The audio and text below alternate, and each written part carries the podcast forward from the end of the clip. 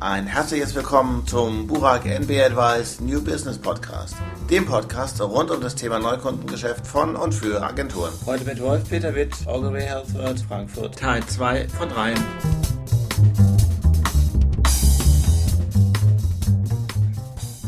sollten einen Honorarbetrag nennen, für den Sie dann... Äh, für den als, Sie dann als Eintrittsgeld erstmal kostenlos arbeite, bevor wir normal anfangen.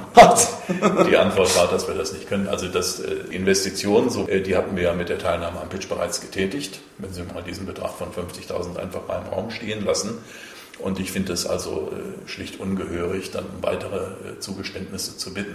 Dass so ein Account auch nicht mehr profitabel werden kann, gleich klar. Aber es muss doch dann Agenturen geben, die sagen, das machen wir trotzdem. Ich habe dann später mich erkundigt, welche Agentur gewonnen hat und habe die Auskunft auch erhalten. Und die habe ich mir jetzt mal gemerkt, weil ich eben weiß, wie die ihr Neugeschäft erwerben.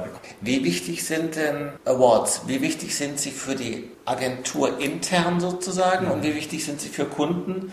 Also Sie fragten zuerst nach intern. Da sind sie sehr wichtig, weil ich denke, äh, neben dem Gehalt ist das äh, eine wirkliche Auszeichnung der Leistung der Kreativen. Und ich würde immer versuchen, für diese Leistung auch Awards zu gewinnen das rechtfertigt auch relativ hohe Investitionen Jahr für Jahr. Obwohl man ja nicht genau weiß, oder man weiß ja schon genau, dass diese Dinge nicht unbedingt objektiv zustande kommen. Ja, man versucht sich der Objektivität anzunähern. Ich weiß, ich bin ja auch seit vielen Jahren in der wichtigsten Jury im Compris für, den, für die Pharma Awards.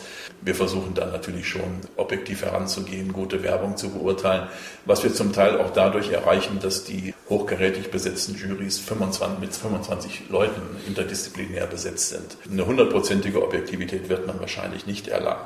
Wie wichtig sind sie für Kunden? Das muss man unterscheiden. Sie sind ganz wichtig für die Kunden, die Awards gewinnen.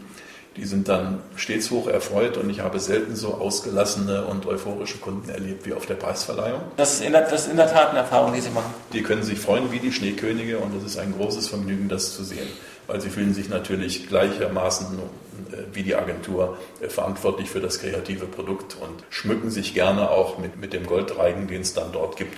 Und ich denke mal verdientermaßen letztendlich haben Wobei die Pharmabranche ja jetzt nicht für eine ausgesprochene Kreativität bekannt ist. Das, das ist muss richtig, man ja aber sagen. umso heller strahlen natürlich diese, diese wenigen Sterne, die es da gibt. Und äh, wir versuchen ja auch ein bisschen da was dran zu drehen. Aber der dritte Teil Ihrer Frage, für wie wichtig ist es für die Kunden, also jene, die nicht gewinnen, da habe ich ein sehr gespaltenes Verhältnis, weil ich zumindest schon sehr häufig gehört habe, dass es Kunden nichts bedeutet. Im Pharmabereich gibt es nicht so etwas wie Award Geilheit, um dieses Wort mal zu gebrauchen. Welche Änderungen sehen Sie so in den nächsten Jahren, was die Pharmakommunikation angeht? Der größte Trend wird die, Trend wird die Digitalisierung sein. Mhm. Und ähm, ich mache mir insofern ein bisschen Sorgen um die Kunden, weil das dort regelmäßig verschlafen wird. Also wir können nicht erkennen, dass man sich dessen dort wirklich bewusst ist. Wir haben auf der Agenturseite aufgerüstet wir haben uns umgestellt, was gerade bei Ogilvy, glaube ich, sehr deutlich wurde.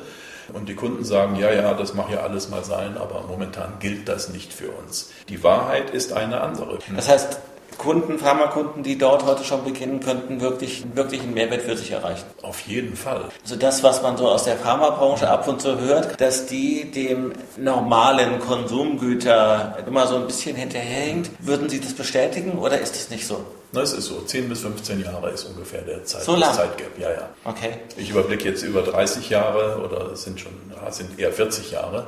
Da malen die Mühlen in der Tat. Man hat aber auch ganz andere Probleme. Okay, woran liegen die?